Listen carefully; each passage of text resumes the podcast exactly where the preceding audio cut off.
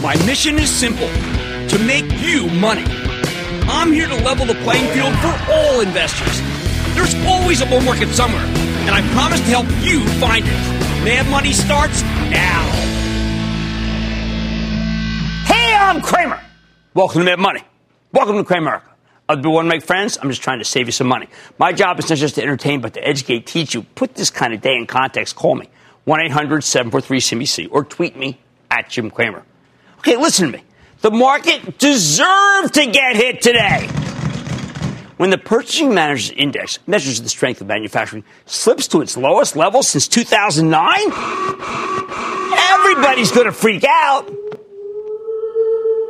They're worried about a recession, which is why the Dow lost 344 points, S&P fell 1.23 percent, and the Nasdaq dropped 1.13 percent. Now, I spent all last week telling you this market was due for this beatdown. But I also told you that I don't believe we're headed into a recession. I am standing by that position. But the recession thesis became more compelling today, and you need to get your head around it if you want to understand this market. So let me lay it all out for you. One place. The single biggest prop behind the recession thesis is the president's trade policy. But maybe not the way you think. Trump's tariffs on Chinese exports have done real damage to the Chinese economy. It's the second largest in the world. As China falters, it is taking the rest of its trading partners with it, especially Europe. Throw in worries about Brexit, along with a lack of fiscal stimulus from Germany, and you've got a worldwide slowdown going. It's one that we might not be immune to. The logic here does sound pretty airtight, doesn't it? So then how come I'm not more worried about a recession than everybody else? Well, it's the last step, yes. There is a worldwide slowdown, but I don't see it doing as much damage here. If we were an export oriented manufacturing economy in the United States, well, we'd be in a lot of trouble. But we have a service driven economy. Two thirds of our commerce is non industrial domestic. We're a late stage capitalist country. Only our exports are really vulnerable, but our manufacturing base has already been devastated years ago. What do we actually sell to the rest of the world? Airplanes and automobiles. And look, a big export, maybe the biggest, is the Boeing 737 MAX. That's grounded. Think about that. General Motors, it's on strike. Think about that. So when you see that hideous purchasing managers index number today, you need to take those two factors into account. I don't think people did. I think they explain a lot of the of the step down that we're talking about. In other words, we are not going back to the 2009 economy. That's the worst since the Great Depression. Frankly, I doubt our exports could take us down like that. They're too small, lucky or not, I guess, to do all that much damage. That's why I want to put today's action in a different context from what you might have heard. We got hit today because we were due for a pullback. Think about it. The market's had an incredible year. The S&P's up 17% for the 2019. We're now in the fourth quarter. It's a period where mutual funds typically begin to take profits so that their uh, investors like you can do some tax planning. It's natural. Remember, I predicted this pullback two weeks ago, and I had no idea about the PMI number we got today. I said there'd be something off the wall that would hurt us. I hadn't known that it was going to be this. The truth is that the market had already gotten severely overbought. Hence why we've been ringing the register for my charitable trust, and I've been coming out here pretty much every day and telling you we've been ringing the register. You can find out more by joining the ActionAlertsPlus.com club, which I'm pretty, uh, let's say I've been adamant that, well, ring the register. Today we actually did for the first time some buying, but only a little because I think the averages could have more downside and sold something to buy. But it, it's the first buying I've sanctioned because at last, after today, so much profit taking, we're oversold. What else? Okay, the market has been exhausted by initial public offerings that buyers are no longer interested in, or more accurately, are repulsed by. I told you this was going to happen, that there would come a day where there have been so many deals that it could wreck the whole darn market. Companies with rapid growth and no profits have gone way out of style on the Wall Street fashion show, so there's little demand for something like a Peloton, which came public at 29 last week. I told you to sell it, and now sits at $22 and change. That's the latest in a long line of disappointing deals, and they're weighing on the averages. Thank you, Uber. Third, we got a rude awakening of what could happen during earnings season when the brokerage stocks collapsed on news that Charles Schwab will no longer take a commission on a host of products, including stocks, ETFs, and options. Schwab stock dropped 9%. E-Trades plunged 16%. E-Gads, TD Ameritrade down 25%. On the other hand, there are also some positives. Let's keep track of these, right? You didn't hear much about it. There was McCormick, the spice company. They reported slightly better than expected quarter. Its stock shot up, get this, nearly 7%, mostly because of strength in this particular brand of Frank's. So I wouldn't be too worried about the earnings season. There's going to be good and some bad. Fourth, there's Washington, and this matters. Two weeks ago, I interviewed Speaker Nancy Pelosi, and she talked about the need to work together with the president to pass the new NAFTA, the revised trade deal with Mexico and Canada. That's essential to so many companies and their employees. But just a few days later, the Ukraine story broke, and suddenly she's leading the charge on impeachment. Hard to work with the president on the trade agreement and impeach him at the same time. Beyond that, however, however you may feel about impeachment, the potential spillover effects are undeniable and they're jarring people. There's a belief that Trump won't be able to get a trade deal from China if he's impeached in the House because the Chinese will just say, uh uh-uh. uh. That will, uh, for certain, cut back on business investment. More importantly, depending on how bad this gets for the president, there's a real possibility that it could lead to a Democratic sweep in next year's elections. Something that could put Elizabeth Warren in the White House, she's the putative leader, and give her both chambers of Congress. Wall Street is terrified of Warren. I think a lot of that is overblown, but my view does not matter. As long as this is the narrative that terrified by Warren, and boy, is it ever the narrative, we need to be prepared for endless bouts of selling every time there's some new development with the impeachment proceedings or another poll that puts Warren ahead of, say, Biden in the primaries. And that could last right up until Election Day. So, how come I'm not losing more sleep over this scenario? For starters, it is very early in the race. We have no idea what will happen. Trying to bet on the election results more than a year in advance, I think that's a fool's game. On top of that, there's always a possibility that Trump will get a trade deal with China. I think the chances are slim. But if the president thinks he's slipping, he might be a lot more willing to compromise with the Chinese. But the main reason I'm not worried about a Warren White House, or at least as much as the other guy, is that I just don't think it's going to be nearly as big a deal as people think. Wall Street is acting as this is her playbook that she's Chairman Mao. Frankly, that's lunacy. I expect Warren to raise taxes on the very rich. Well, shocker she's been saying that. I think she'll go after companies that she believes are too powerful like Teddy Roosevelt did more than a century ago. As Mark Zuckerberg pointed out, it will suck for Facebook if she goes after them. But he'll be able to take his case to a court of law. Maybe he'll win. Will Warren break up big tech? I have to tell you, as I see the price to earnings ratios of these stocks collapse, eh, it might not be that bad if, say, let's say she says Alphabet has to be broken up. Now, they may not want it, okay? Uh, but, uh, but, it might be positive for shareholders. I mean, you get some YouTube and you get the Waymo, Waymo and you get the healthcare thing and you get the search. Frankly, that's going to add up to a heck of a lot more than the stock is right now. Yeah, the parts are now worth more than the whole. Worst thing for the stock market? I see Warren pushing to tax capital gains and dividends at the same rate as ordinary income. That's not something new. It's happened because rich people do benefit inordinately from keeping those rates lower because they own more stock. It's certainly possible that investors will sell stock ahead of time in an effort to anticipate that change. But again, I'm telling you, that really feels like gun jumping.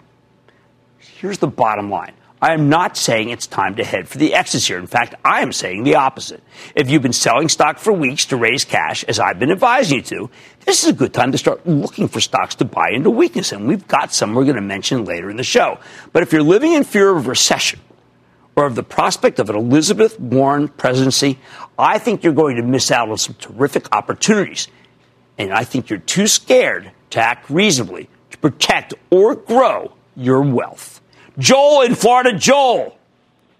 Hi, Jim. First, uh, I want to thank you for your advice making me a lot of money. Oh, thank if you're you, in South Florida, I'd be glad to give you lessons of learning to play the beautiful game of Alai.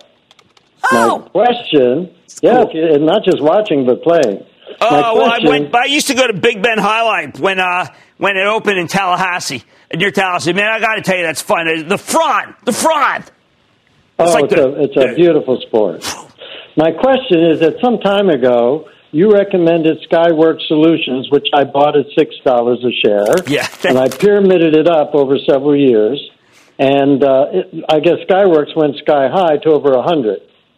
To avoid being labeled a pig, I sold some for a nice fat profit and left some on the table. I think they call it playing with the house's money. That's right. That's my goal. Now, Skyworks descended from the celestial 100 to about 77. My question is do I sell? Buy or stay the course. Well, remember, you're playing with house's money, so you don't really have to do anything. Uh, that was during, the stock was at six. We had uh, Mr. Aldrich on, David Aldrich. I said, this stock is going much higher. It went from six to 100. Thank you for remembering that. I, I nailed that. Then Liam Griffin came in. Liam's terrific, but this is very much caught in the crosshairs of the trade dispute. I would not buy more. I would not sell more. I would hold on to it. Liam Griffin, please come back on the show. And not just because the Patriots look like they're going to go all the way again, which is unfortunate. Trevor in North Carolina. Trevor! Hey, Jim. I'm 23 years old, and although I'm a cord cutter, I listen to the podcast every single morning. Hey, take it where you can get it. Thank you. hey, Jim. So I got 23 of my 23% of my Mad Money portfolio tied up in Canopy Growth at a $40 cost basis. Okay. With Canopy Growth hitting this 52 week low, should I double down here or move over to something like GW Pharma? Well, I got an answer. Well, GW Pharma is terrific. Okay, and I know that there was some a short rate on it. GW Pharma is real, but I have to tell you, Constellation Brands reports in the third. Let's see what they have to say about Canopy before we pull the trigger on anymore. All right, I do not believe we're going to have a recession. All right, I understand that you may disagree, but it's important to take a deep breath and don't let panic take over. And you know what? I got to tell you, I have seen enough times in my life that people have been trying to, let's just say, take quotes from Chairman Mao I don't see that right now with one of the presidential candidates that people think is doing that. Oh, man, money tonight. Chinese IPOs are back in the news as rumors swirl that the government is considering limiting Chinese companies' access to U.S. capital markets. What does it mean for recent Chinese IPOs? I'm offering you my take. This isn't the SEC, SEC's handbook. All right, then, even in a trade war, people have to eat. So, how about taking a closer look at the appetizing place? I'm going off the charts to find out and then give you my conclusions. And in a market dominated by trade worries, I'm playing defense by going domestic. Tonight, the company that keeps the lights on in the city that never sleeps is here. Can it electrify your portfolio? Or he has. Don't miss my exclusive with Con Ed CEO. And stay with Cramer. Don't miss a second of Mad Money. Follow at Jim Cramer on Twitter. Have a question? Tweet Cramer. Hashtag mad tweets. Send Jim an email to madmoney at cnbc.com or give us a call at 1 800 743 CNBC. Miss something? Head to madmoney.cnbc.com.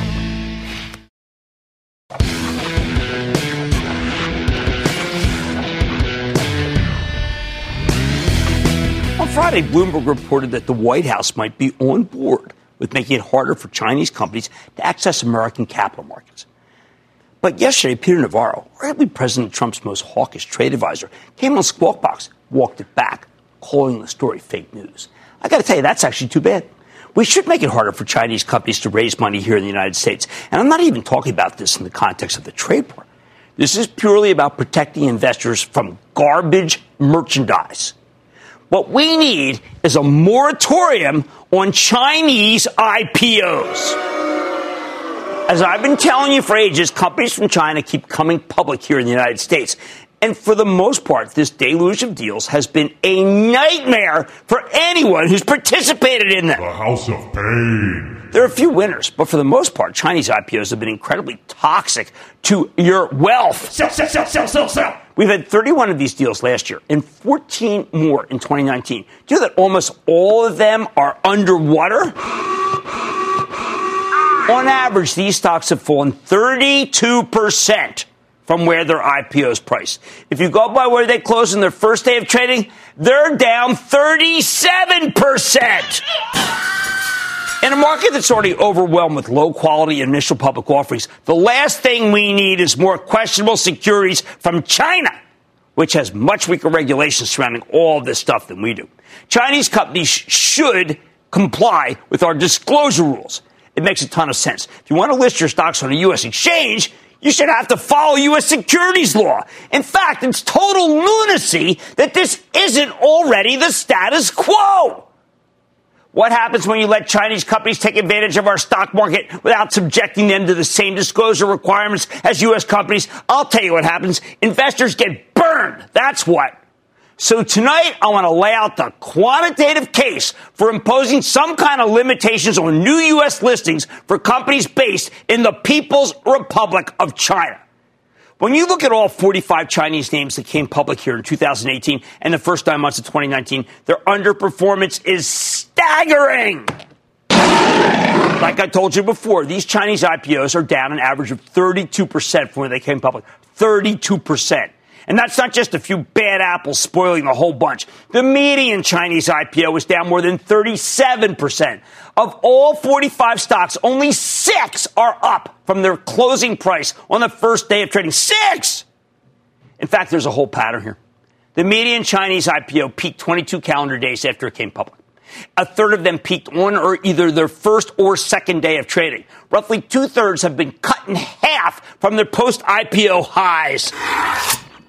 In other words, typically Chinese IPOs may start strong and roar higher in the first few weeks, but then they quickly get peaked and then they tend to get eviscerated.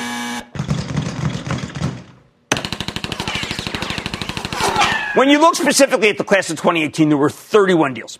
Only three of those stocks are now above their IPO price. And this has been a good market. Only three. Now, those three winners are up anywhere from 20% to 95%. And they're often the ones that are thrown at me on Twitter by a bunch of chowderhead sunshine clowns as reasons to be excited about the Chinese deals. But that doesn't come close to offsetting the 28 losers, some of which are down 80 or 90% from where they came public. Thanks, PRC. As for the 14 Chinese deals from the class of 2019, only four above their IPO price. And who knows how long those four will continue to hold up. Those are terrible odds. I would sell them all. While this year's crop is only down 18% on average, remember the S&P's up 17%. This is only down 18%. The median is much worse, down 32%. More than half of these stocks peak within a week of coming public. I think the 2018 vintage is doing worse simply because these, those newer names haven't had as much chance yet to disappoint you. What more can I say? The overall track record of these deals is abysmal. There are some distinctions, though. The larger Chinese companies tend to perform better. But even with the winners, most of their gains came on the first day. So I would sell any of these and invest in companies where the disclosure is stronger. Because as Justice Louis D. Brandeis famously pointed out, sunlight is the best disinfectant. How about a more in depth example? Why don't we consider the case of one you've asked about many times? Let's consider the case of NIO, NIO, which came public a little over a year ago. Normally, I wouldn't talk about a $1.32 stock. That's right, it's a $1.32. But NIO, NEO, has a $1.38 billion market capitalization and more than 26 million shares change hands every day. Plus, two weeks ago, NIO was trading at three bucks. It's only below our usual requirements because it's fallen so fast, so far. That's why it's the perfect example. NIO makes luxury electric, electric cars. Sounds compelling. So going in the deal, it was hailed widely Chinese Tesla. We've seen the same story so many times. The Chinese this, the Chinese that. NIO's IPO prices at priced at six bucks and change. Then it shoots to thirteen dollars and eighty cents two days later because of all the hype. To this day, that remains the stock's all-time high. NIO quickly gave up the gains, trading back to the mid single digits. Then in February, 60 Minutes ran a segment on China's, China's drive to dominate the electric car industry, where they called NIO the Chinese Tesla. So, of course, the stock caught fire and surged back to 10 and change. Once again, though, those gains didn't last. A few weeks later, it was back at 5. And it's been all downhill since then, stock getting annihilated over the past few weeks. What went wrong? First, about a month after the 60 Minutes piece, China announced that it was scaling back its electric vehicle subsidies. Very bad news for NIO.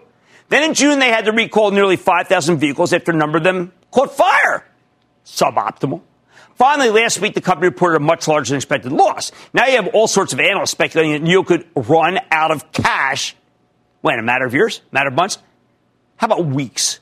Meanwhile, the actual Tesla has built a factory in Shanghai. It's getting ready to take China by storm.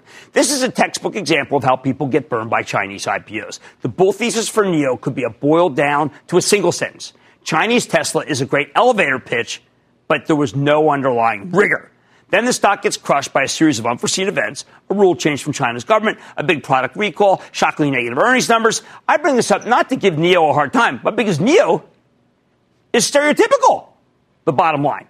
The last thing we need right now are more low quality Chinese IPOs. I would love for our government to block these deals, regardless of what happens with the trade talks, because they are hazardous to your wealth. But even if these Chinese IPOs keep coming, you can avoid getting burned with this one simple trick. just say no. Stick with Cramer.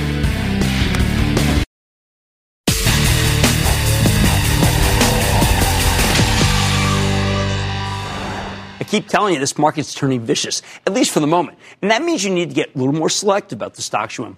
You want companies that can thrive even in a time of uncertainty, even if the trade war drags on, even if the political fallout from impeachment makes American businesses gun shy about spending money. So, what might be worth picking at here? Consider some of the better run fast food chains with stocks that have been holding up pretty well of late. Remember, the consumer economy is still in very good shape. The weakness here is mostly on the enterprise side of things. We've seen solid retail sales and discretionary spending numbers, some of the best in years. Job market is incredibly strong, best in 50 years. Wages are rising somewhat, although not so much as to be inflationary, so the Fed can cut rates. In short, the consumer has money to spend, and everybody needs to eat. But just like in every other sector, it pays to be picky with the restaurants, which is a prevailing theme in today's market. Now, some of the sit-down places like Dine Brands, think IHOP and Applebee's, Dave and Buster's, Darden, Brinker, they've all struggled to bring in customers of late. The fast food chains, on the other hand, have lines out the door because they appeal to more value-conscious consumers. That's why tonight we're going off the charts with the help of Bob Lang, the founder of explosiveoptions.net, as well as being the brilliant technician in the all-star team behind the street.com's trifecta stocks newsletter. And he's also the author of Know Your Options. We want to get a better read on three of his favorite fast food stocks, McDonald's, Chipotle, and Jack in the Box. McDonald's and Chipotle particularly intrigued me, so I'm going to spend some more time later in the show addressing why I like them long term and short term. Let's start with the daily chart on McDonald's, which got slammed today after JP Morgan published a pretty negative note predicting that the same store sales would come in weaker than expected this quarter.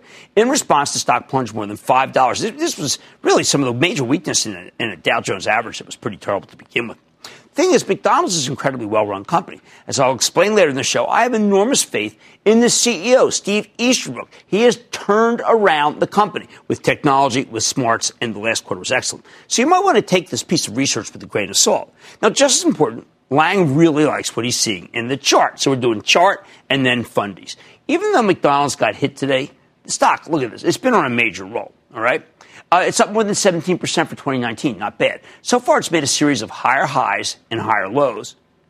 Lang points out that every time there's been a dip in this one, that dip has been a buy. And as you can see, every time.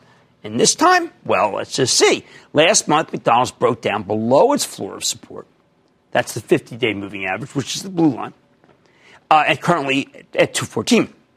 And this is what often happens to stocks without a strong floor. Still, Lang thinks the pullback smells like an opportunity. The moving average convergence divergence, or the MACD line, which is right here, that's an important momentum indicator. It recently made what we call bullish crossover. That's where the black line goes above the red one, and it's a pretty reliable signal that the stock is ready to head higher. There's been no degradation, that it still continues to work.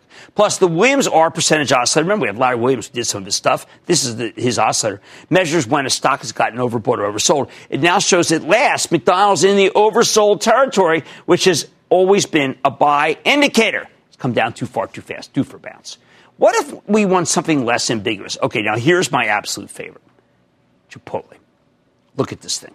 Remember, again, doing chart first and then later on fundies. This just exploded higher. It's up more than 90% year to date. And I think a lot of it is the brilliant leadership of CEO Brian Niccol and the fact that the company's finally gotten over all those healthcare worries from a few years ago. Remember, American public uh, thinks about 18 months and then they forget. It's just the way it is. It's that far in the rearview mirror. Chipotle remains one of the great growth stories out there.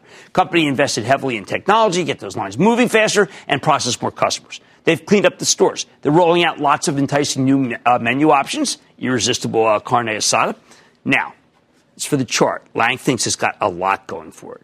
Every time Chipotle pulls back to its 50 day moving average, the stock rebounds hard, like it did last month. That's encouraging action. At the same time, there's the Ichimoku cloud, We've listened to this before. That's that green space in the chart. This is a technical tool that uses a bunch of moving averages to give you a read on the whole situation at a glance. When the Ichimoku cloud is green and expanding, like it is with Chipotle, that's a good sign. Right now, the stock is kind of going sideways, consolidating. Uh, it's, it's got a monster gain from the summer. Remember, it's large, it's best performing stock in the, in the uh, S&P. That's why Lang says it's a buy right here, something I agree with. And again, I will talk about that as the show progresses. Chipotle's got a ceiling resistance at 850.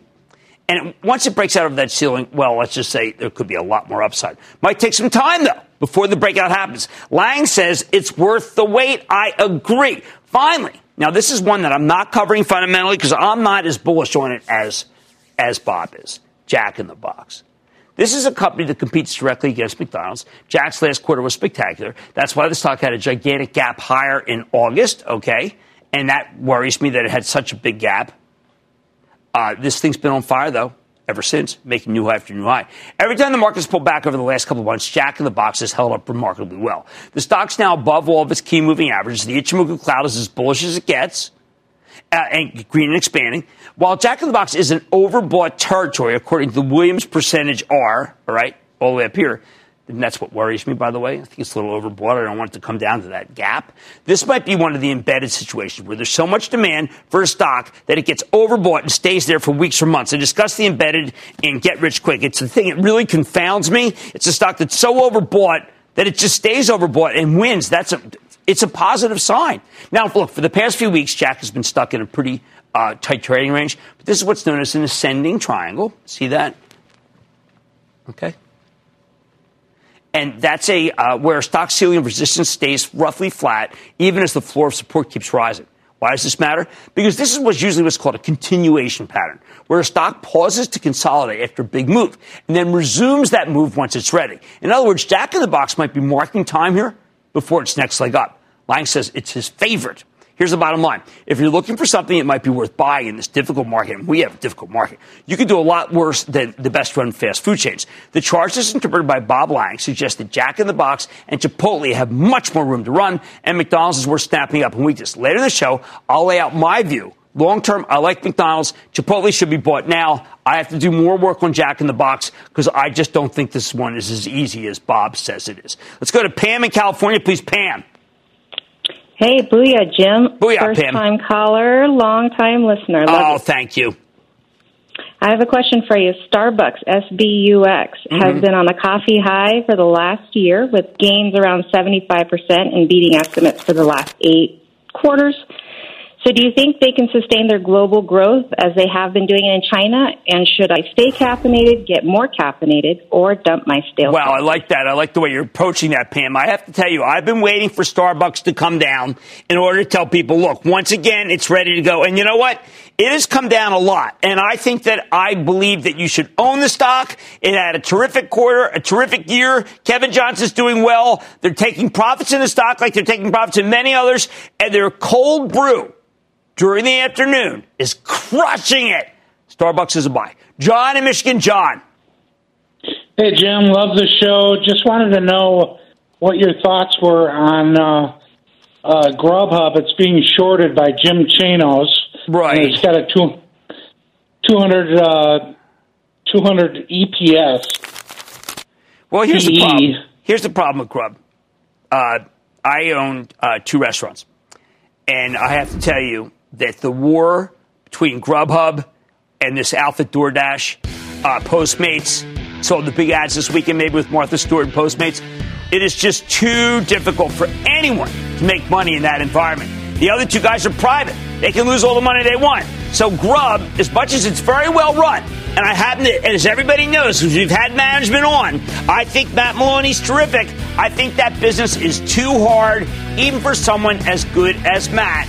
Always welcome on the show.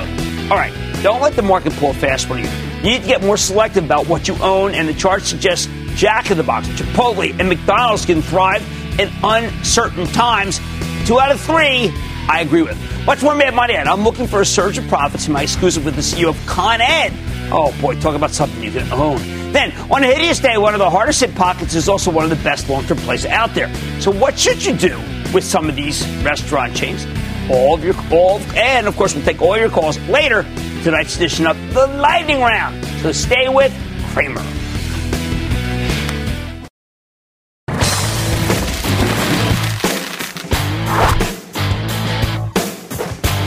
What do you do when the market gets slammed by worries about the broader economy? Well, classically, you pile into the defensive stocks, the ones that can do just fine in a slowdown, like the utilities. What is the strength in Consolidated Edison? Con Ed for short, our local utility in the New York metropolitan area. Here's a stock that's up 23% for the year, including a 10% gain since the end of July. And you know, I've been telling you over and over again, this is the utility to own. Now, at these levels, Con Ed is selling for 20 times next year's earnings, 3.1% dividend yield. But some analysts think it's got more room to run, especially if long-term interest rates keep plummeting. Hey, just last week, KeyBank upgraded the stock to overweight, arguing that Wall Street's attitude toward the company is too negative. So uh, does it make sense to buy this one if you're worried about where we might be headed? Let's check in with John McAvoy, the chairman, president, and CEO of Consolidated Edison, get a better sense of how this company's doing and where it's headed. Mr. McAvoy, welcome back to Mad Money. Good to see you. Great to see you. Yes. Thanks for having me. Okay, so first, John, um, everybody's worried about the slowdown in the economy, whether it's real or not. They're worried. Mm-hmm. Uh, classically, people say, "Well, wait a second, we should own utilities because people will pay for their bill no matter what." That's still true, right? Yeah, utilities have typically been inversely correlated to interest rates. I think, particularly long-term interest rates. Some actually view it as a bond alternative. Right. Now, that's cyclical, though. That's a knife that cuts both ways. Right. We we benefit as a sector as interest rates go down we get hurt on the other end as interest rates come up. Well, rates certainly seem like they're going down. Now, you're in a growing area. Does that matter? It does, and, and there's growth in many different ways. The transition to a clean energy economy that we're pursuing in New York really provides significant opportunities for investment that will help benefit our customers. We work to make sure that all of our investments are optimized to the value of customers and adopt things like solar panels, battery storage, electric vehicles, and energy efficiency. All right, so typically I would say, well, wait, wait a second. Uh, if it's going to be more energy efficient and it's going to be more natural, it's going to cost more. But you're telling me that's not the case. There are places where it will cost more. Okay. The, the adoption and the build out of the infrastructure to support the transition to the clean energy economy will have places where it, it has upward pressure on costs. Now, uh, will you be able to put through rate increases that are that the state will regard as reasonable, which would still conceivably allow for dividend increases? So we're in the midst of a rate case now for Con Edison Company of New York. We had filed for gas and electric rates in January.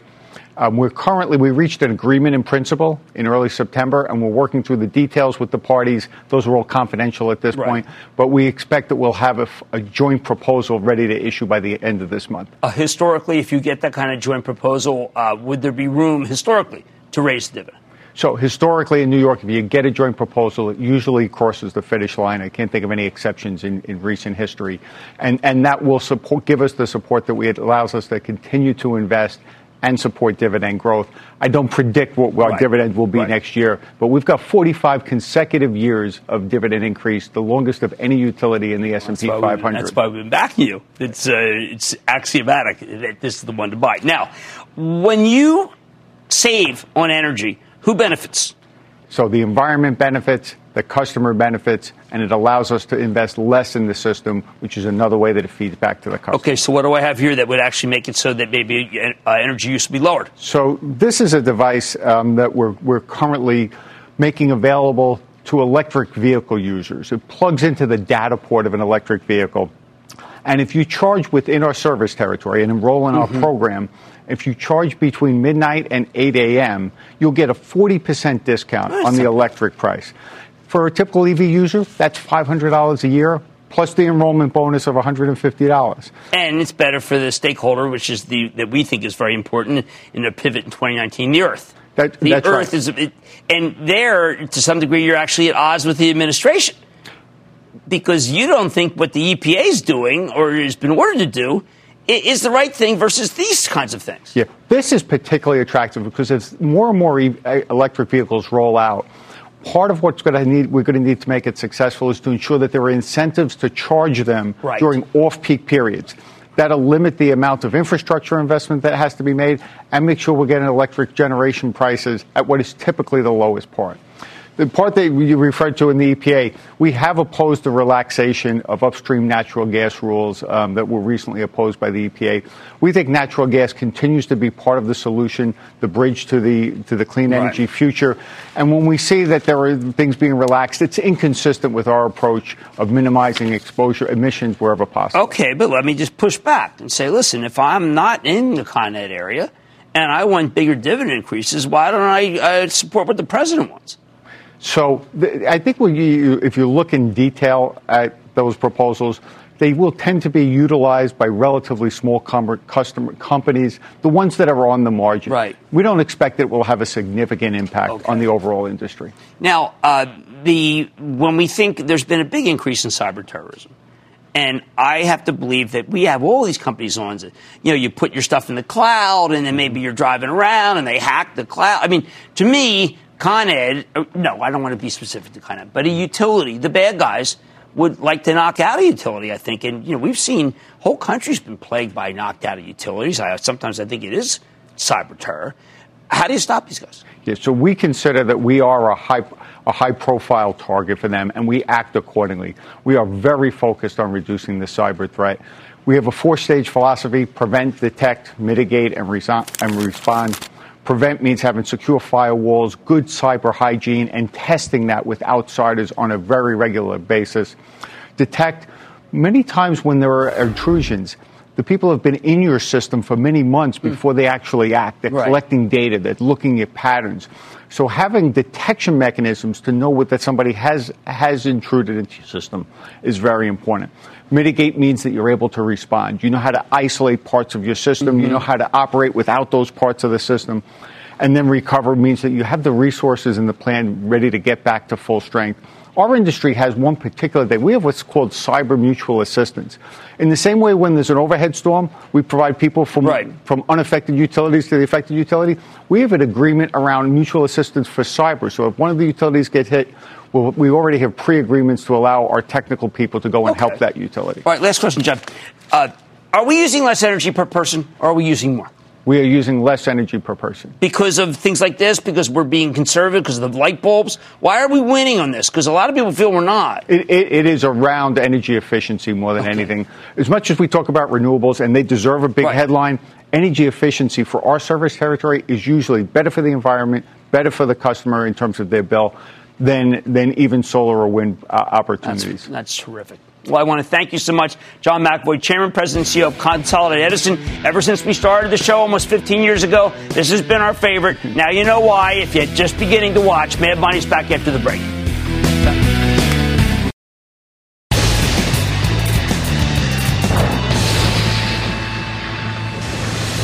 It is time.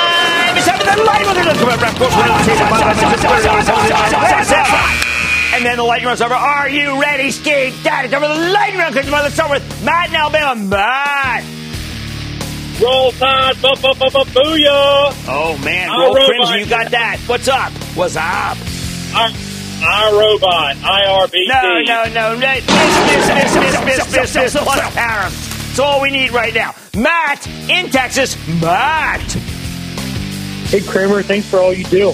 You're welcome. Hey, uh, what is your uh, opinion on uh, Exact Sciences Corporation, EXAS? I think it saves the system. They've got the great uh, uh, anti-colon cancer uh, detection. Stock is a little out of favor right now, but that's okay. I think it's good. Let's go to Nikki in Florida. Nikki. Nikki? Booyah, Jim. Nikki, how are you? Booyah, Jim. Been a long time. Okay. Nice to hear from the Booyah man. All right, let's go. Jim, let's go to work. Jim, I'm concerned the debt to EBITDA ratio is high and the scale of their company. Is Rite Aid a buy or a sell? Sell! Alex in California. Alex! Booyah, Dr. Cramer. Wow, got a lot of stubborn booyahs today. What's going on? This is Alex from West Los Angeles. Long time, long time. Oh, good deal. Jim, on a down day like this, um, I figured I'd ask you about a stock that pays 10% dividend what do you think about CIM, Chimera Investment? Chimera, no, no, we're like against all this stuff that we don't understand exactly what they own. Like, let's say it starts going down. You say, Jim, what do they own? I say, like, I don't know. That's not good enough. You deserve better. I'm going to say no to that. Let's go to Dominic in California. Dominic. Hi, Jim. My grandson has a question for you about a stock. Sure. Booyah Cramer. I'm a 14 year old investor. I'm calling about a very profitable company that has both earnings and revenue. It's a medical aesthetic company that's proprietary technology, and the stock name is InMode. What do you think about it? Here's a 14 year old who just stumped me. He stumped me. I don't know that Israeli company. I have to do more. Well, it's, no, it's I'm actually it's an Illinois company. But here's the problem with these guys. Just so you know, this is a medical device company that does dermatology, and those are tricky. We're gonna have to do more. Just ask, just ask uh, what happened to Allergan. We don't want that to happen. Let's go to Leo in New Jersey. Leo.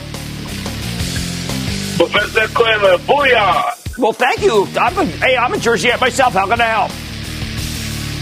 I I took a small investment on Netflix, and it's been down by thirty percent. Right. So, what do you think I should do? I'm not a Netflix fan here. I got this Disney, I got the Comcast, I got the CBS, I got the Disney, I got the ESPN Plus. No, there's too many competitors. I'm saying Ixnay, uh, and I was a big backer since the uh, very low prices. And that, ladies and gentlemen, other lightning round.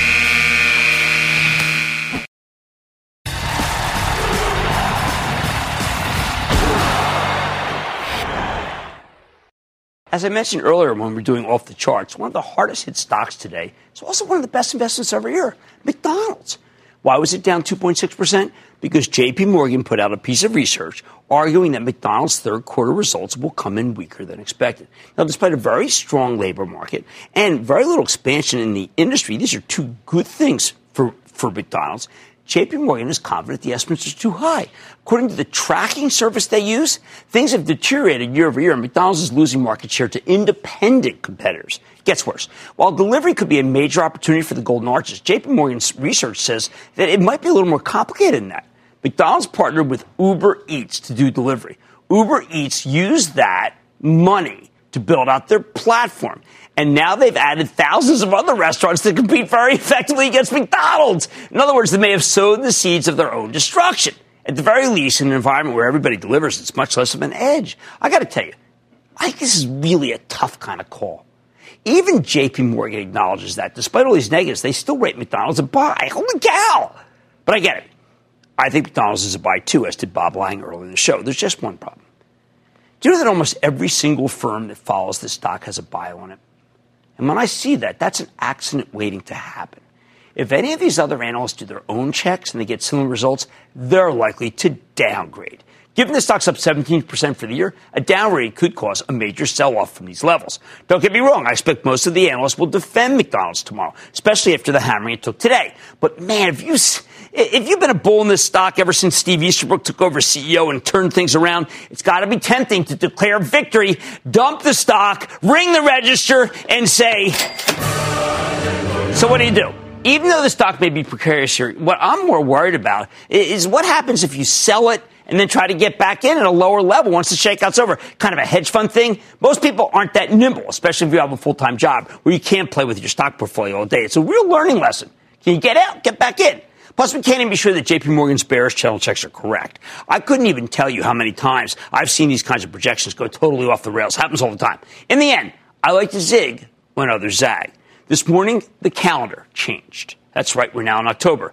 And that's when, when you reach October, money managers start piling into the year's biggest winners. They want to show investors they were smart. When they reveal their holdings, you'll know, wow, look what they owned. Right now, there's no bigger winner in the S&P 500 than Chipotle. It's up 92% for the year. I think a lot of the weakness that we hear about McDonald's may have to do with a lack of promotions that are compelling. Chipotle's the opposite. It's got a terrific one timer, carne asada, a tender hand cut steak. I have already had two of them. And most importantly, it has teamed up with DoorDash to expand its delivery capabilities in a new system. Look, in New York, just even a couple months ago, you could not get Chipotle delivered. Now, there are parts of the city covered. I think they're taking share from everyone. Although I respect what Yum Brands has been doing here. I mentioned earlier the delivery business is a cut is a cutthroat business. Don't own the delivery companies, own Chipotle. So if you want to buy a restaurant right now, you want to buy a stock, I go over McDonald's with Chipotle. But if you're a long-term holder of McDonald's, I'm, I'm telling you to ride out the weakness because even if something's wrong, I'm confident Steve Easterbrook will fix it. Yes, he's that good. And that, not the chart, is what matters. Stick with Cramer.